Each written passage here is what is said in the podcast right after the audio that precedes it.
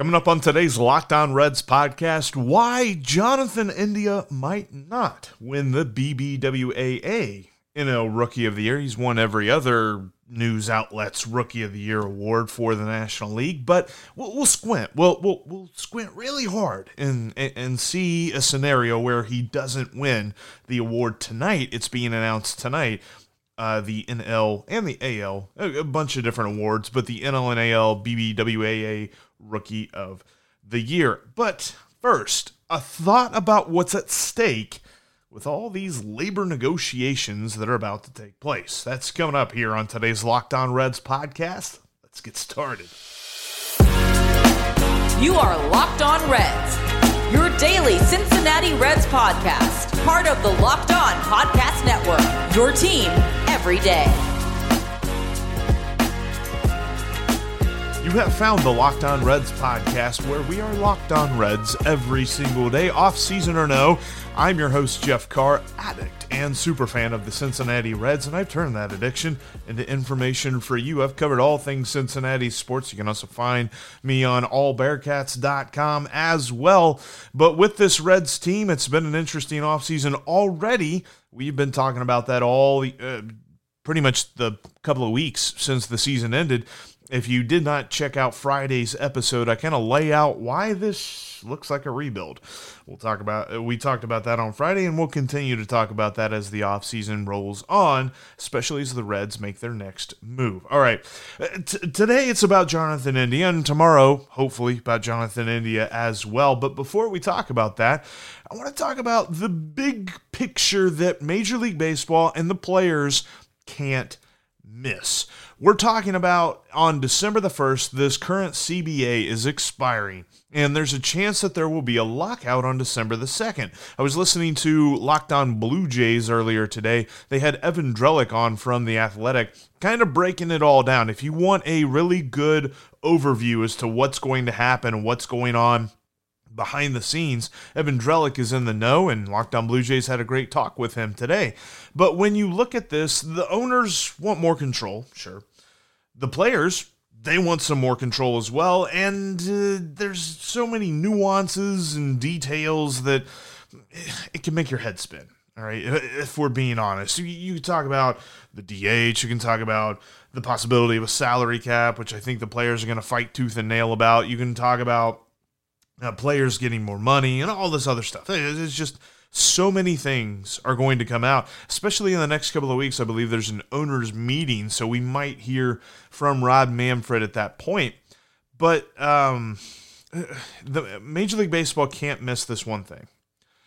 Right now, and I don't think it's a stretch to say this, Major League Baseball is the third most popular professional sport in America. The NFL is far and away the most popular sport that there is. And then you've got the NBA right behind them.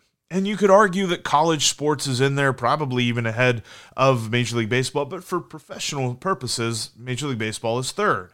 The NFL and NBA understand that it's all about the fan experience, and they've had their own labor stuff, what it talks about players and owners. It's a work environment. As much as we love baseball, the business of Major League Baseball is as if an everyday workplace environment. They don't have an office. Well, there's the Major League office, but it's not like the players clock in at nine and clock out at five and they got to do all this other stuff. But that's essentially what we're talking about. Think of your work. Are you completely satisfied all of the time with your relationship with your management, with your owner, with if you even know who the owner is, with your upper management, things like that? There are always sides where the ownership, especially in Major League Baseball, where ownership is trying to get theirs and players are trying to get theirs. We fans don't really have anything to do with these negotiations. We just want baseball. The NBA and the NFL understand that the fan experience comes first. That's why you've got so many different ways that you can consume an NBA game, that you can watch an NFL game. You've got stuff on your phone, you can watch on your television. You've got all of this accessibility to watch games. NFL Red Zone might be the best creation known to man. Things like this are what put these two sports ahead of the MLB because MLB is so worried about blackout restrictions and so worried about local markets getting their money and, and things like this that it has now hamstrung the sport to a point that everything is so regional. Whenever the Tigers acquired Tucker Barnhart a couple of weeks ago, the Tigers fans were just like, cool? Who's Tucker Barnhart? Because unless you are a fan of that team, unless you are a fan of the Reds, you don't know who Tucker Barnhart is. I'm sorry. Like, probably Cardinals fans, Pirates fans, Cubs fans, and Brewers fans know because they've played against the Reds a whole bunch. But outside of the division, that is where the regionality is so limiting to Major League Baseball, and they've got to figure out a way to get rid of all of that. I don't know if that's something that they can do in CBA negotiations, but this is a point that they can't miss because fans there's all this talk about well pace of play and things like that and, so uh, so many things are hamstringing major league baseball. The biggest thing that is keeping major league baseball down is its own ability to market its own product. And that is where the NFL and the NBA have left major league baseball in the dust years ago. So when you look at the whole labor negotiation thing and, and the possibility of a lockout, a prolonged lockout, and dear God, I hope this doesn't happen, but a possible delay of the 2022 season would be crippling. Because not only are you bad at marketing your own sport when it's happening, but now let's talk about a world in which your sport isn't happening because of your players and your owners fighting about money and this and that and the other. And Evan Drellich made the point on the Blue Jays podcast on Locked On Blue Jays that he was like the players in the last couple of there's a huge reason why there's not been a whole lot of labor strife and it's because the players have been pretty comfortable the players have been pretty malleable and willing to kind of acquiesce certain things to the owners so the owners have kind of had the upper hand in the last couple of negotiations, and they went smoothly because of that. The problem with that is the players have seen certain things taken away from them, and they don't like that, and they're ready to fight. So this could be very interesting how this all goes down. But regardless of the details of what's going to come of this CBA negotiation, Major League Baseball has to fix something soon, like this year. They have to figure out the whole blackout crap because the blackout crap is stupid like you I, I know that there's so many stories about uh, like there was someone who reached out to me later last season that lived in North Carolina who was blacked out from watching a Reds game in North Carolina. You got to stop that. Got to in the blackouts now. That's the easiest first step for Major League Baseball to market its own product, and I don't know why they haven't done it yet. All right, we're going to talk more about Jonathan India, the NL Rookie of the Year, and won't win it. I don't know. That's that's coming up here in a minute. Uh, before we talk about that, though, I want to tell you about DirecTV Stream. Speaking of bringing everything into the 21st century, bring your television into the 21st century. Get all of your entertainment options under one screen and do it with DirecTV. You've probably got a, uh, a profile on this streaming network profile over here, something to watch sports on this one, something to watch your movies over here, something to watch your favorite reality TV shows. Stop it consolidate it all under one TV, and that's with DirecTV Stream. Go to directv.com today and learn about the different packages that they have because they've got it all live sports, television, you've got news, you've got uh, reality TV, movies, all of the great on demand stuff can be brought under one TV screen with DirecTV Stream. Check them out today. Again, directv.com. A compatible device is required and uh, the contents vary. Buy the packages with which you choose. All right, so we're going to squint. And what I would love to think is an alternate reality, which, by the way, thank you for making Locked On Reds your hashtag first listen of the day. But uh, what I'd love to consider as an alternate reality this is The Watcher, and I see all. Okay, I don't see all, but I try to watch as much as I can. And when you look at the two guys who are finalists with Jonathan India for the NL Rookie of the Year, there's a chance, a chance, a small chance, a little tight chance, through a squint that they could get picked. Dylan Carlson, let's start with him. He had a 117 OPS plus for his rookie year. Now, it's interesting because he was one of those guys that benefited from the fact that he played in 2020, but his rookie eligibility extended to 2021. He had 18 homers and 31 doubles this past season, and he held down some key lineup spots for the Cardinals. He was a key member of that lineup that helped them go through that crazy win streak and make the playoffs and have a pretty decent season. And there's always the chance because we know how Major League Baseball, how the national media, how everybody feels about the Cardinals. They just love them some St. Louis Cardinals. So they could have Cardinals goggles on. And uh, remember that St. Louis hasn't had a Rookie of the Year since 2001 whenever Albert Pujols won the award. So Dylan Carlson might get that stupid little Cardinals tilt in the media because again, this is the BBWAA, the Baseball Writers Association of America, that is voting on this award, and this is the one that gets you that nice shiny trophy. The other guy, Trevor Rogers, had a pretty decent season as well 2.64 ERA and a strikeout rate of 28.5%. Pretty good stuff and pretty high up on the percentile list. He only allowed six home runs all year because opposing hitters just couldn't barrel up his pitches. He only allowed he only had a 5% barrel rate, which was near the top 10% of the league. It was 89th percentile, so top 11%, really close. And the last Marlin to win a Rookie of the Year award was a pitcher, Jose Fernandez, a couple of years ago. So I look at these two guys and I say they've got some pretty impressive resumes. Again, Carlson was a key part of the lineup for St. Louis, and Rogers pretty sure. I mean, Sandy Alcantara actually had a pretty good season, so it, it'd be an argument as to who the best pitcher was for Miami, but I think it was Trevor Rogers. So if you're the best dude on your own team, you definitely got an argument, and they could be there to a point. okay, I I can't, I can't. If Jonathan India doesn't win this Rookie of the Year when he's literally won every other Rookie of the Year this would make no sense to me. Jonathan India had an amazing, amazing season. And we're talking about a dude who came out of nowhere. These other guys had hype. Dylan Carlson and Trevor Rogers had hype. Jonathan India had a little bit of hype like three years ago. And then through a couple of down years, like in Florida and things like that, people were starting to wonder if he was going to be anything at all. And we've said it a million times on the podcast. So if you're just joining us today, thank you, by the way. And make sure you're subscribed. You don't uh, want to miss anything I've got for you this off season. But when it comes to Jonathan India, we were talking about him being a prospect trade chip, a guy that the Reds should use to bring in some talent to win now. So glad they didn't do that because Jonathan India is awesome.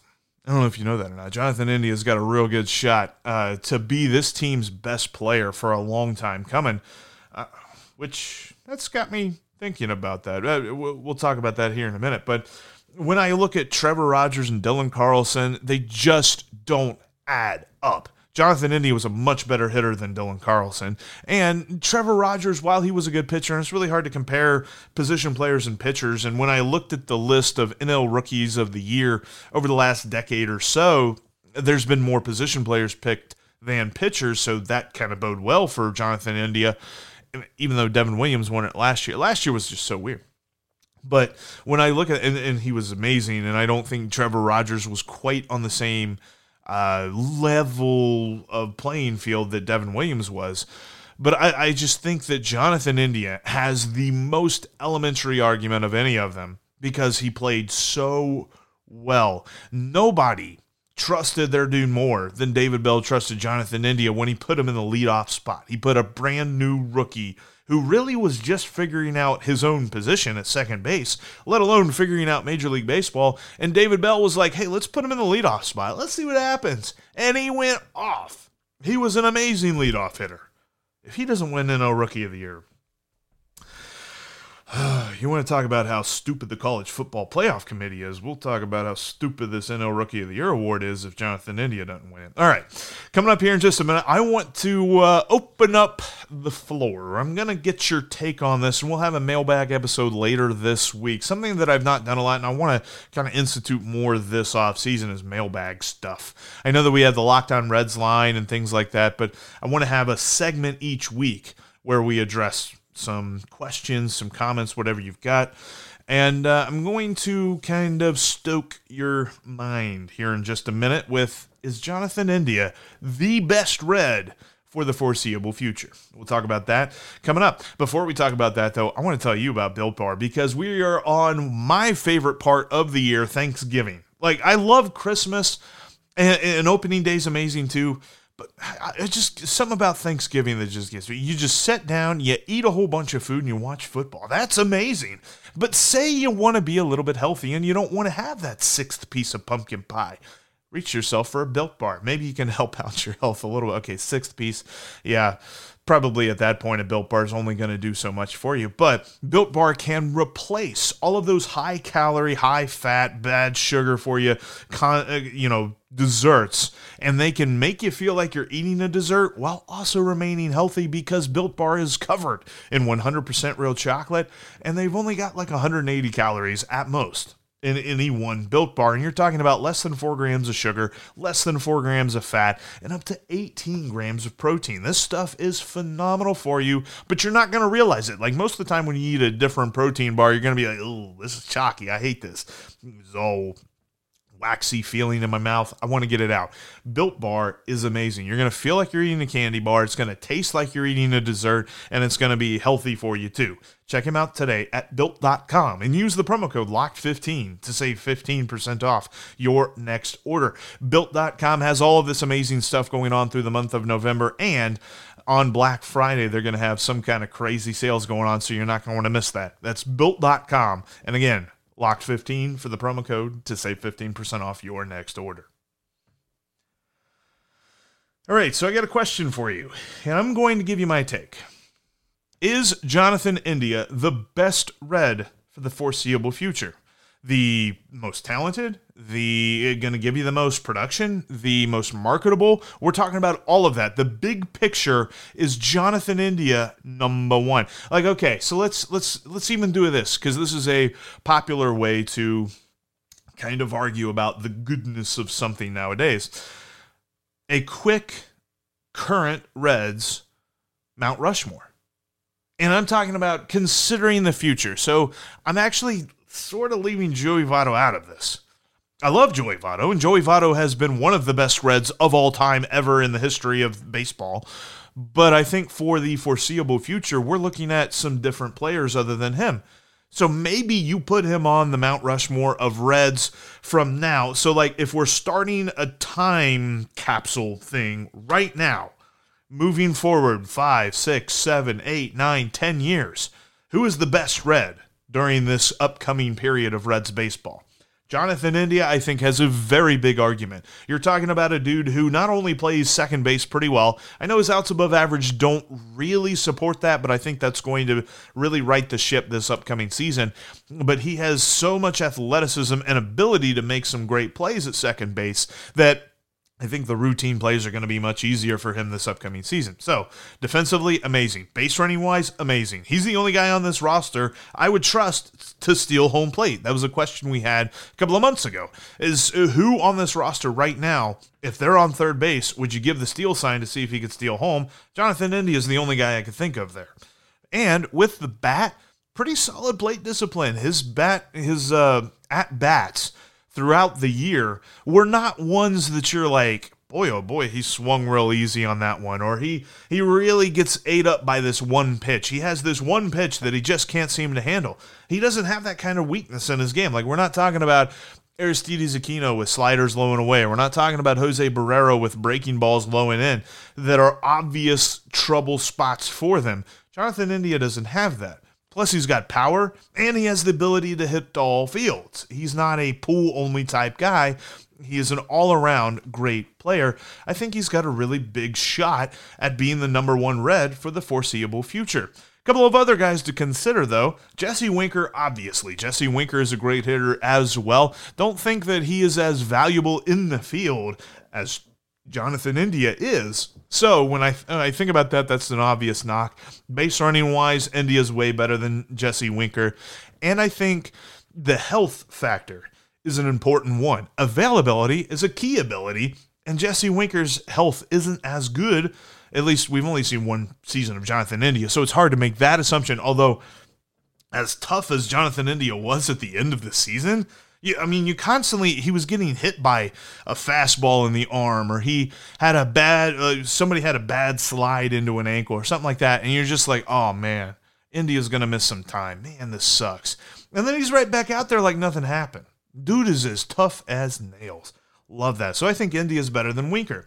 A really big argument that I think most uh, Reds fans would have is Luis Castillo. Now, the argument's going to be key as to if he is even a red next year because of all of these rumors about him being traded because he is a big trade chip and the Reds would save some kind of money if they traded him, I guess. But hopefully, if they do trade him, it's a worthy trade package and not just cost cutting.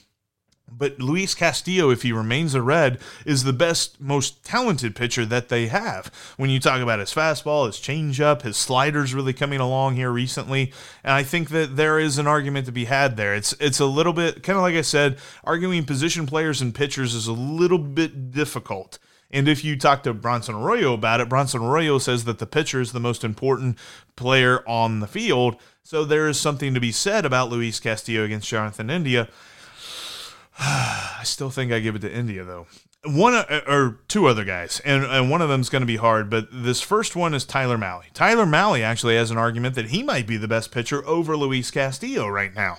His talent is just so evident, and there's something about him pitching at Great American Ballpark this past season that seems to be a roadblock. But I think he's going to fix that this upcoming year.